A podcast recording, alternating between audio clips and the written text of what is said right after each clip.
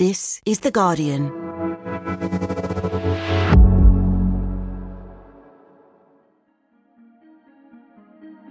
Today on Black Box, the story of a man who wanted to understand the brain and ended up building something just as mysterious.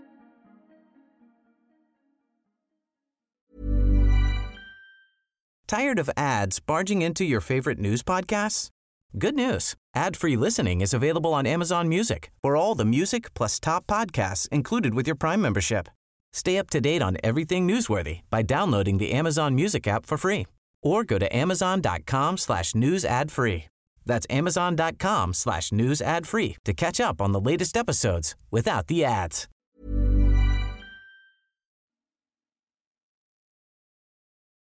The first time Geoffrey Hinton ran into a scientific problem in the world that he couldn't explain, he was very young.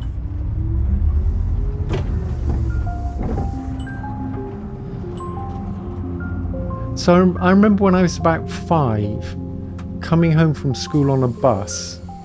It was an old bus with an engine that wasn't very well mounted, so the engine made the whole bus vibrate. And I was sitting on a seat that had some tough velvet like material on it. And the seat sloped downwards um, towards the back. And I put a penny, a Brit- an old British penny, on the seat. Instead of sliding down the seat in the direction that gravity should have pulled it, the penny moved up. Like it was breaking the rules of the universe. And I couldn't believe it. So I kept putting the penny on the seat and different bits of the seat, and it moved uphill. And I knew that was impossible. I didn't know why it was impossible, but it was obviously couldn't happen.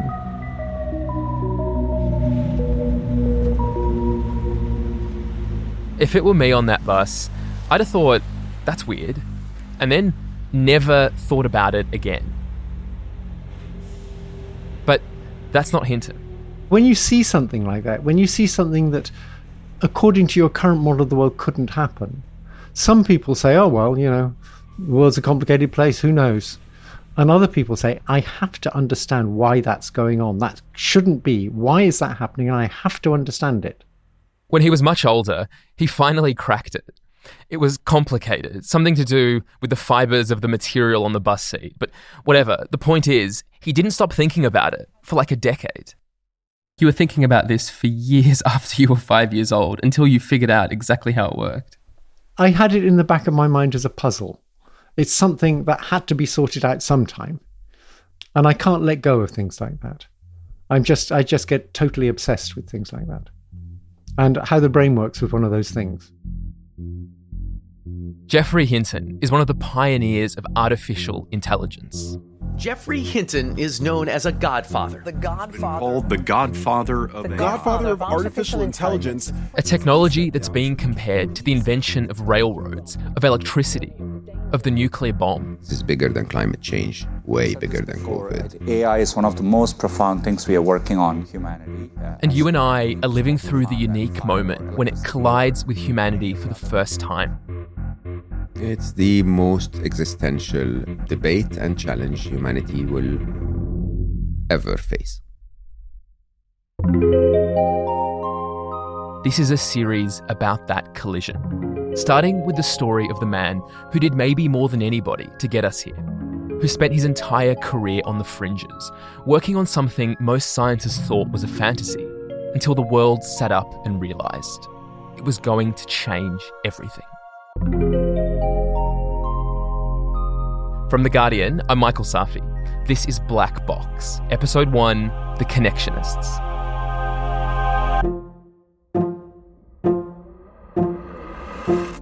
That's the subject of our program today artificial intelligence. Artificial intelligence is transforming our world. Intelligent creatures on this planet that are not human.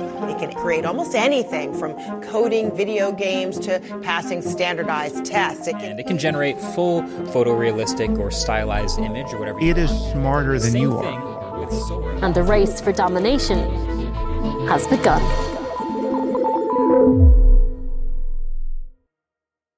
To understand artificial intelligence, you need to start with the human brain. That's what Geoffrey Hinton was really interested in as a kid growing up in England in the 1960s. By the time he had finished school, scientists had figured out nuclear fission, the structure of DNA. They were sending astronauts into outer space. But when it came to understanding the brain, the thing that made all these incredible things possible, we still only understood the basics. Here's the basic version of the basics. The brain is made up of these cells called neurons. And when we think or move or do pretty much anything, those neurons start firing like they're talking to each other. But what they're saying and how all that chatter leads to ideas and memory and learning, that was a mystery. Scientists have a name for this kind of thing, where you see what goes in and what comes out, but have no idea what's happening in the middle. They call it a black box. And like with the coin on the bus seat that moved upwards, a young Geoffrey Hinton just couldn't move past that. How could we not know? He had to work it out. After school, he applied to Cambridge. And they accepted me. I think they mainly accepted me because my father had been there. So I think it was, um, I think I was benefiting from white privilege. Hinton treated Cambridge like a hotel buffet. He tried a bit of philosophy, didn't like it. He was a student of architecture for a single day and then dropped it. He studied chemistry, not for him. He knew the question he wanted to answer. He just couldn't find the path that would get him there. He eventually graduated with a degree in experimental psychology and left university behind. He got another job. I became a carpenter. A carpenter? Yes. I wasn't a very good carpenter. In some of the pictures from around this time, Hinton looks younger than his age, which now at 76, he still does. He has the same faint trace of a smile and this single tuft of hair that's sprung loose and runs down his forehead. In the pictures, it's still brown, but when we talk from his house in Canada, it's gone white. It was in this period after university, a kind of intellectual exile, that Hinton encountered a relatively new idea. Like I was saying, the brain is full of these neurons that are constantly pinging with electrical signals, like they're talking to each other. But this new theory said when those neurons fire at the same time, something really interesting is happening. As they fire together, they wire together. And the more these neurons fire at the same time, the stronger the connection between them becomes. It goes from being a dirt track to a paved road to eventually a major highway. And this process of the connections getting stronger, that's what learning looks like.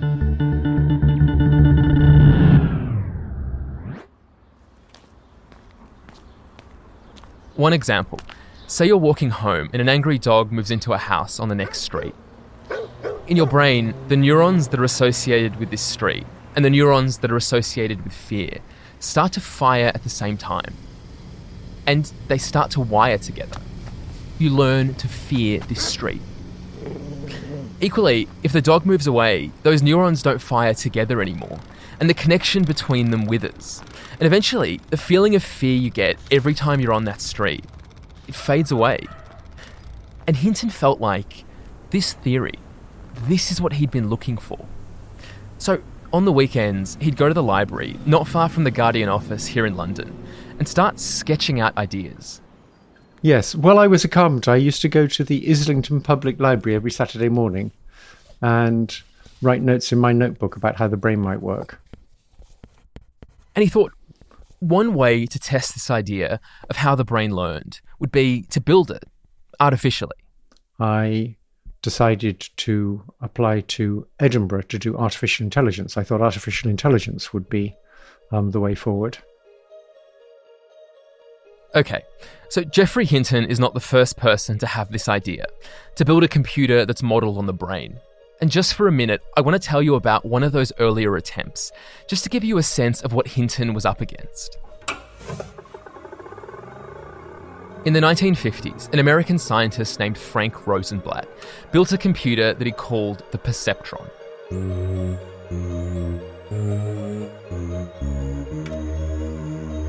And I love that name. That's such a science fiction name for something, the Perceptron. This is Michael Wooldridge, a computer science professor at Oxford. The perceptron was the first version of the type of AI that we have today, an artificial neural network. Like the brain, it had its own neurons, connected by wires going in a million directions. And for its time, it was amazing. This perceptron is being trained to recognize the difference between males and females. It is something that all of us can do easily, but few of us can explain how. If you showed it enough examples, it could eventually teach itself to identify numbers, tell left from right, or tell the difference between a dog and a cat. After training on lots of examples, it's given new faces it has never seen and is able to successfully distinguish male from female. It has learned. And it was a complete sensation. His work gained a lot of uh, attention in the 1960s. And there was a common phrase at the time to describe these things. Imagine, if you can, an electronic brain operating at millionths of a second speed. People called them electronic brains. I say brain because the new electronic central office will almost think for itself. Journalists came from all over America to interview Rosenblatt. The hype over what these things would one day be able to do was huge and kind of familiar. What really worries me today is what's going to happen to us if machines can think. But the sad truth is, he had extremely inflated expectations. Uh, and he made, as is the tradition of AI researchers, some overblown predictions about uh, what it was going to be capable of. And all that buzz around AI, the overselling, the failure to live up to expectations, it led to a backlash. Good evening and welcome to the Royal Institution. Around the time that Hinton was getting into this stuff, there was a debate about AI on British TV. In 1971, the people who hand out research funding asked a maths professor called Sir James Lighthill, one of Britain's most distinguished scientists, to look into the field of artificial intelligence. So Lighthill goes on TV to present his findings. The room is packed with some of the most important scientists in the country. Effective. Always there may be some people who try to make us think we can see that old general purpose robot shimmering there on the horizon, but he's a mirage. And Lighthill is brutal. He basically says AI doesn't work. It's a waste of time and money. One, one can feel dubious to a very high degree about predictions of a general purpose robot. Well, perhaps uh, this is a good time to leave. And this was the beginning of a period where artificial intelligence was kind of treated like homeopathic medicine, you know, something on the fringes, something with, you know, a questionable scientific uh, basis. And it remained there for really, really a long time. This period came to be known as the AI winter.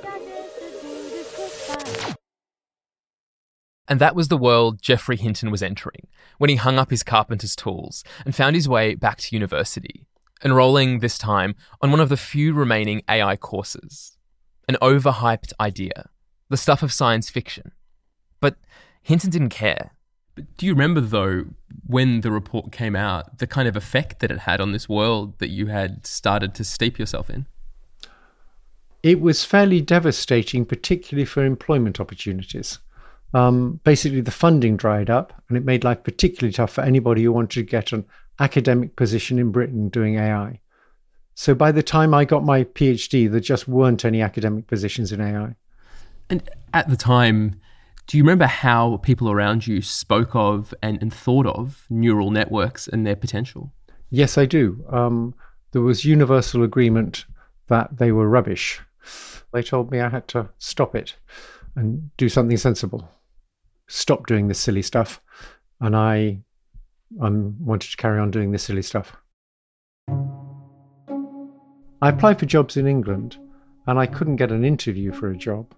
So I saw an advertisement for a job in California, and there life was quite different. There, there were people who believed there was potential in neural networks. And so I was with people who didn't think what I was doing was nonsense for the sort of first time. And that was wonderful. The modern perceptrons are called neural networks, and the people who build them are a growing movement called connectionists. In California, Hinton joined a small fringe group of psychologists, philosophers, computer scientists who still believed, working quietly for years under the radar. Connectionists are seeing how much they can get their neural networks to learn. They called themselves the Connectionists, inspired by the idea that first grabbed Hinton back in the 1970s that the secret to learning was in the way that neurons in the brain made connections, and believing that maybe you could build computers the same way. Not programming them, writing rules line by line, but building a network of artificial neurons, feeding it information, letting those neurons fire, form their own connections, and as those connections form, watching it learn. Pretty soon, they cleared their first big hurdle. The problem with the perceptron was that it was inspired by the brain, but in a really key way, it was nothing like it. In the brain, the neurons are structured in these layers, like a lasagna. And this design is one of those strokes of genius that you see in nature.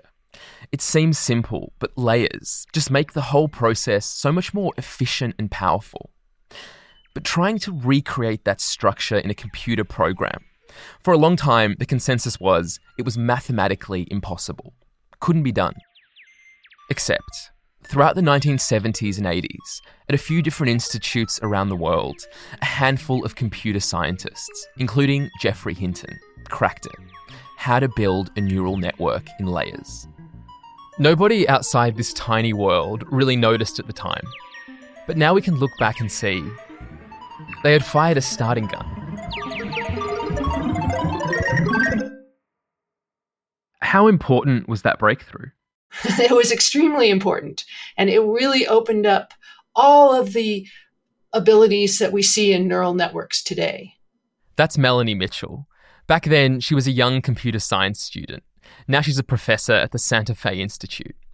And when she was starting out, she was told these neural networks would never go anywhere. But she also remembers watching how, after this breakthrough, the field started to change.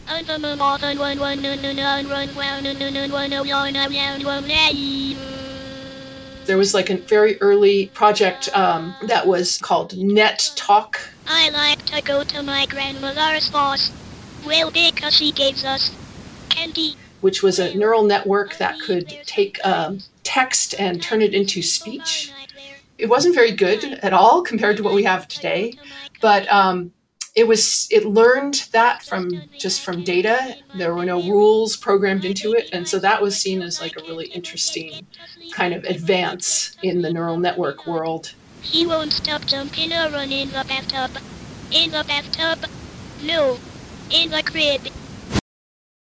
Okay, so it wasn't pretty, but it was progress. The neocognitron is a multi-layered neural network consisting of a cascade of many layers of simplified neural cells. In the same year, researchers came up with a way to dramatically improve how neural networks see. Let's draw a numeral 2 on the tablet. From the analysis of the stimulus features, the input pattern is recognized as 2. 2. It would eventually lead to things like being able to unlock your iPhone using your face, to facial recognition software, being able to track you as you walk across a city. But the implications of what they were doing, what this technology might one day mean for privacy, jobs, elections, fake news, back then, it was hard to imagine. We were so far off from being able to produce things that worked well that we didn't worry about that kind of thing. And until quite recently, I didn't worry much about those kinds of things. The reason Hinton didn't worry was that back then, the machines were still missing two really big things. First was to build a neural network big enough to rival the brain, you'd need huge amounts of computing power. And back then, that didn't really exist. Second, it would need a vast amount of training material to learn from. And where would you ever find trillions of human conversations and messages and pictures all sitting there downloadable in some kind of interconnected network of computers worldwide? It would never happen, right? Imagine a world where every word ever written, every picture ever painted, and every film ever shot could be viewed instantly in your home via an information superhighway. But Throughout the 90s and the 2000s, Here's the future. computer power was growing. Purchasing an airline ticket from home, checking out your bank account. Billions of people were going online, And I found this satellite weather map in there. uploading thousands of terabytes of information every Here second. you can get news, recipes, and This digital mirror of humanity.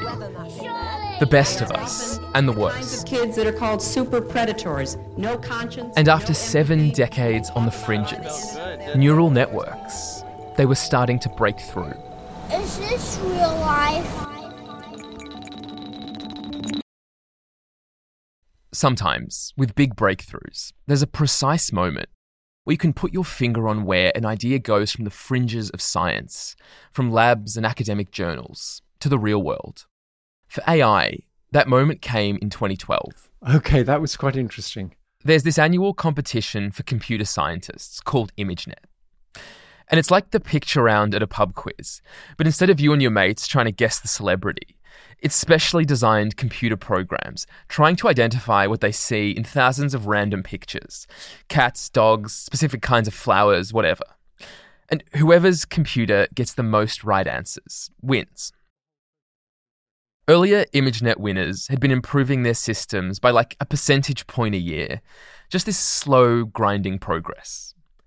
But Geoffrey Hinton and two of his grad students, Ilya Sutskever and Alex Krizhevsky, figured a neural network could do this much better. Ilya was convinced that the techniques we had would actually win this competition, and he really insisted we work on it. So early in 2012, the three of them started building one. Alex was an incredibly good programmer. He's probably one of the best two programmers I know. In his bedroom at his parents' house in Toronto, Alex spent weeks feeding the network images, watching it make connections in the data, identify patterns, teach itself to distinguish between a Doberman and a Dachshund, a sunflower and a snapdragon. Alex was pouring hours into it and starting to neglect his work for uni.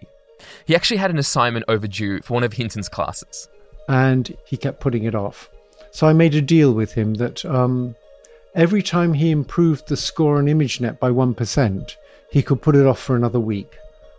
And he managed to put it off for many, many weeks.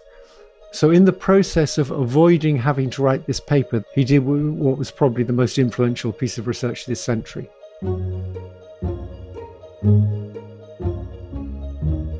By autumn, Alex's system is ready. They enter the ImageNet contest, and two days later, an email arrives with the results. They've won by double figures. The neural network has blown the competition away. My name is Alex Krizhevsky. Um, I'll tell you about I'll tell you about some of this work that we did with um, some of my awesome collaborators, Ilya Sutskever and Jeff Hinton, um, in classifying the ImageNet database with pretty basic convolutional neural nets. Here's Alex talking about their breakthrough at the University of Toronto in a presentation at the end of that year. Into the into this contest, and we got a much better result than the other teams. Um, it's pretty big for the size for the for the type of model that you can train in your bedroom. It's He's in a t shirt and a hoodie. It's too big for him. He clearly doesn't enjoy the limelight. You'd have no idea the paper he's telling you about. It just changed the trajectory of computer science. linear classification, and um, oh, that's it. That's all I have.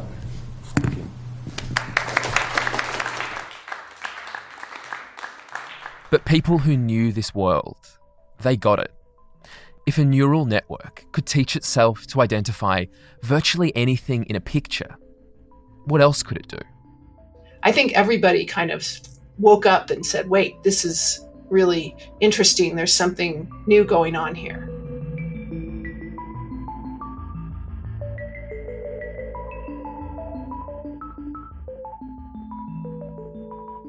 Among the people who sat up and started paying attention were executives at some of the richest tech companies on the planet. Now they saw the potential. They saw how much money could be made. And they embarked on a race to recruit some of the best minds in neural networks. And they knew exactly who to talk to.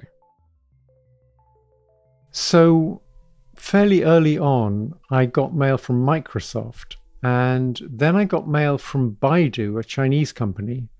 Geoffrey, Alex, and Ilya set up a private company. they were its only three employees, and the company and their services were up for sale. I can't remember the precise but I think I, I wanted to get an estimate from them of how much we were worth. So I said I said something like, um, "So how much would you be willing to pay? Would it be in in the region of ten million dollars?" And um, they said yes. There were four potential buyers Microsoft, Google, the Chinese company Baidu, and a little known lab based in London called DeepMind. But Geoffrey is a scientist, not a businessman, and he'd never had to host a bidding war between billion dollar companies. So he started asking around for advice. The advice I got was you could hire a professional negotiator and you'll get a good price, but they'll all hate you at the end. Um, or you could have an auction. So I set up an auction. It was a bit unconventional. This auction coincided with one of the big annual events for neural network researchers. It was happening on the southern shore of Lake Tahoe in America. We were actually in a casino. So on the ground floor, there were all these machines ringing big bells whenever someone won $25,000. And all these grey people smoking and pulling levers of slot machines, sort of like pigeons in boxes. The casino was offering the conference organisers cheap rooms. The assumption is you'll gamble a bit while you're there and they'll make some of the money back. Not a good bet when you're dealing with Geoffrey Hinton and his colleagues. I think the casino got totally fed up with the conference after a while because they had the people they least wanted. They had a whole bunch of people who knew a lot about statistics and had much more sense than to go anywhere near a slot machine or a card table. So, with the gamblers standing around on the ground floor waiting for their payday, Geoffrey Hinton was upstairs in his hotel room getting his. So, we did the auction by Gmail and they would just keep bidding, and you had to raise by at least a million. And to begin with, there was an hour between bids. Later on, when it was dragging on, um, although it's hardly it's not really dragging on if you keep getting an extra million every hour. Um, we we reduced it to half an hour. I think you had to bid within half an hour. The bids come in over several days. DeepMind drops out first. 10 million, 15, 20 million. Then Microsoft drops out too. So then there were just two bidders left Google and Baidu. But once we got to 44 million, I was much more concerned about who we worked for than the money. The value of money, when you have a lot of it, is basically logarithmic. You know, each time you double it, you get a little bit happier. And so getting more money wasn't the main point. So we simply told Baidu that Google had made it as an offer we couldn't refuse, and the auction was over. $44 million. At the time, it seemed like crazy money for an idea that had often struggled to attract tiny research grants. But some of the latest estimates reckon by the end of this decade, the value of technology powered by neural networks is going to be worth about $15 trillion. That's bigger than the economies of the UK, France, Italy, Brazil, Russia, and Canada combined. Built off technology pioneered in Hinton's small lab at the University of Toronto and a few other places around the world. Had you understood before then the amount of money that was going to be tied up in the discoveries that you and others were working on? No. In fact, when the companies came knocking, we had absolutely no idea of what we were worth. We thought we might be worth a million dollars. We had no idea that um, retrospectively, when we, me and Alex and Ilya sold ourselves to Google for $44 million, we had no idea they would later come to think of that as cheap. Coming up, an entity that cannot be defeated.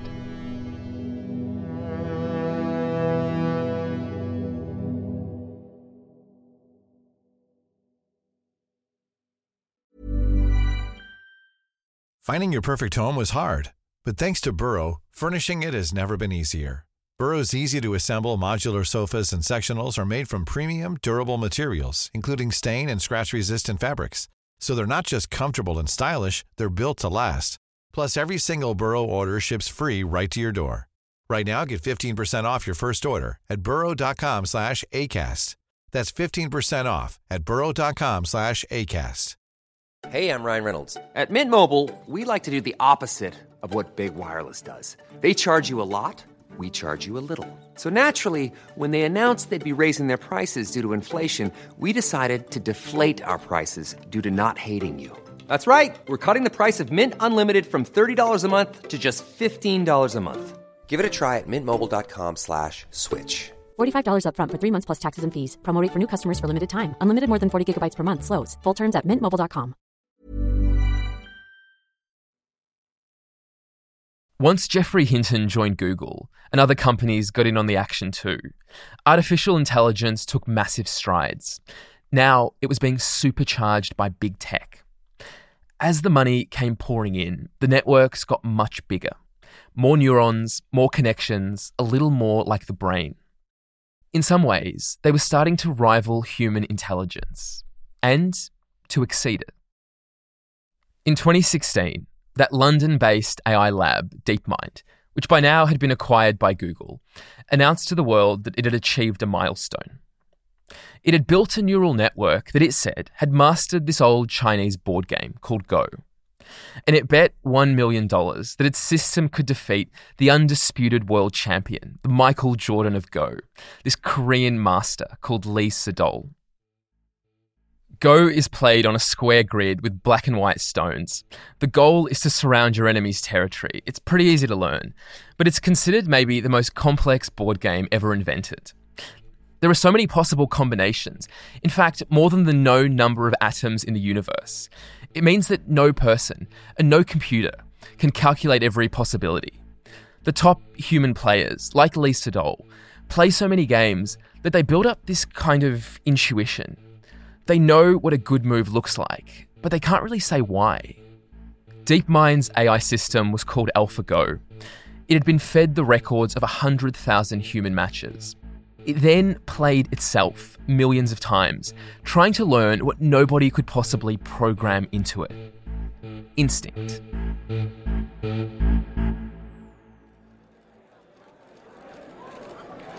Good afternoon. I am today's referee. The match will be in Chinese rules with seven. As the match started, about 200 million people around the world were tuning in. Michael Wooldridge was among them.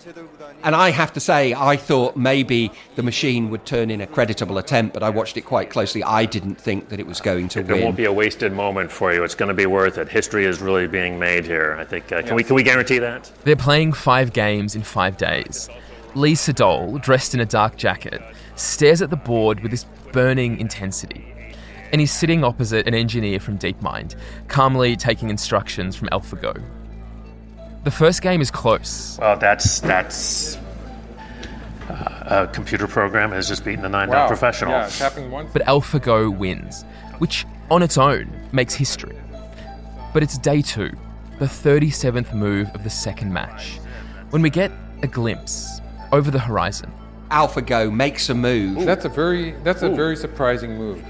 I thought I thought it was I thought it was a mistake. It's not behaving as a human player would, and the human observers, the human expert Go players, are really startled. It looks like a really, really surprising move to make. Interesting. So so uh, AlphaGo played this move, which I want to hear more about in a second. But And they don't understand it. They're like, what, what is going on here? It's a very surprising move. it's a surprising move. Um, I wasn't When Lee sees this, he completely leans back in his chair with this look of just wonder on his face. He knows he's lost. yeah. and AlphaGo takes down Mhm. Lee Sedol. Yeah, I was sort of expecting Lisa to win actually. Yeah. Humans have been playing Go for 4,000 years. And somewhere in its training, AlphaGo saw something we haven't. It wasn't just copying humans, it was innovating.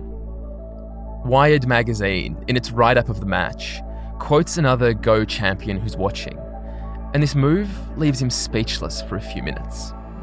And then he understands what's happened, and he says, It's beautiful.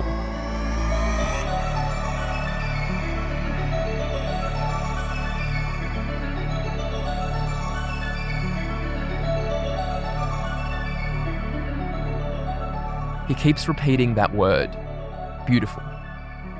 And yeah, Go is just a game. But this moment raised the possibility that if neural networks could see things invisible to us, make connections we've never been able to make in a game with billions of possibilities, what might they one day be able to do when we turn them on the world? Maybe they could find patterns in our biology that help to cure diseases, or in physics that unlock new sources of fuel that don't pollute the planet or things in our psychology, what makes us tick, how we can be manipulated.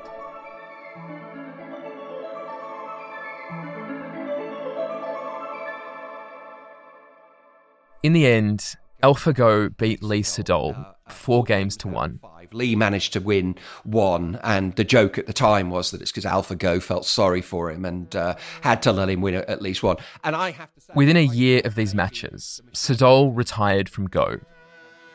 He said in an interview later that even if he becomes the best player who ever existed, now he knows, in his words, there is an entity that cannot be defeated.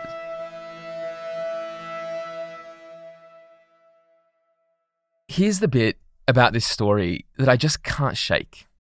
If you asked AlphaGo why it made the moves it did, it wouldn't be able to tell you. Just like a human, its calculations happened somewhere deep in its network of millions of neurons, and we only see the result. And Melanie Mitchell told me, actually, that's true of all AI today that the smartest computer scientists in the world have no idea what these things are thinking. They're just too complex. Trillion weights, and so the scale is just unimaginable. This, how large they are and how these things are all interacting with each other. So it's it's perhaps the most complex software systems that we've ever seen. And humans didn't explicitly program in their knowledge. The knowledge was gleaned from this self supervised learning that they did. And it's hard for us to see, to to to look look under the hood of these systems and see how you know how they're doing what they do. So so they are in some sense black boxes, kind of roughly analogous to our brains. And I think that's pretty ironic, given where this story started. With Geoffrey Hinton, Frank Rosenblatt, so many other scientists and philosophers and psychologists wanting to understand the human brain. And in that, they actually failed. In 2024, the brain is still largely a mystery to us.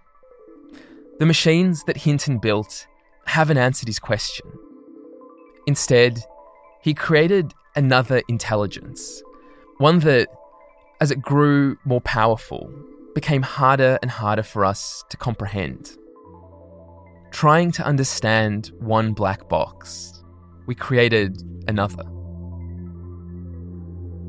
The man widely seen as the godfather of artificial intelligence has quit his job at Google, warning of the dangers of AI. Dr. Geoffrey Hinton. Geoffrey Hinton, considéré comme l'un des pionniers de l'intelligence artificielle, a déclaré avoir quitté Google. Last year, Geoffrey Hinton quit Google. He quit to speak freely and to raise awareness of the risk. He says that AI systems may be more intelligent than we know, and there's a chance the machines could take over. And I heard the dude that the old dude that created AI talking about this is not safe because the AI's got their own minds. I'm like, is we in a movie right now? What?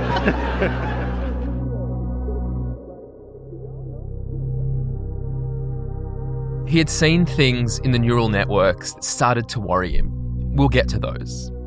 But the technology he godfathered into existence isn't going away.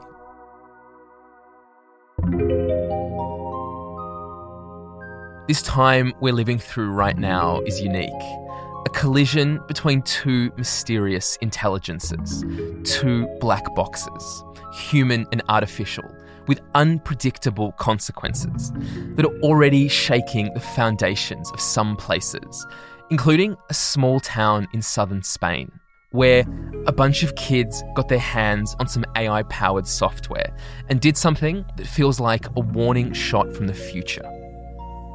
And as soon as I got home, she told me, Mom, there's something I want to tell you. And she showed me the images. And that town is where we're going next. Thank you to Michael Wooldridge. His book is called The Road to Conscious Machines, and Melanie Mitchell. Hers is Artificial Intelligence, a guide for thinking humans. I really recommend both. Black Box is produced by Alex Atack. The executive producer is Josh Kelly. The commissioning editor is Nicole Jackson. Original music and sound design by Rudy Zagadlo. The music supervisor is Max Sanderson. Editorial support from Caitlin Kenny. Additional production support on this episode from Nicola Alexandru. The next episode of Black Box is out Thursday. This is The Guardian.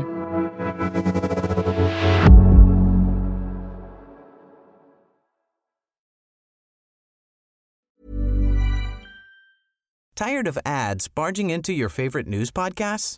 Good news. Ad-free listening is available on Amazon Music for all the music plus top podcasts included with your Prime membership. Stay up to date on everything newsworthy by downloading the Amazon Music app for free or go to amazon.com slash news ad free. That's amazon.com slash news ad free to catch up on the latest episodes without the ads. Hackers and cybercriminals have always held this kind of special fascination. Obviously, I can't tell you too much about what I do. It's a game. Who's the best hacker? And I was like, well, this is child's play. I'm Dina Temple Raston, and on the Click Here podcast, you'll meet them and the people trying to stop them. We're not afraid of the attack. We're afraid of the creativity and the intelligence of the human being behind it. Click Here stories about the people making and breaking our digital world. AI machines, satellite, engine ignition, Click Here. and liftoff. Every Tuesday, wherever you get your podcasts.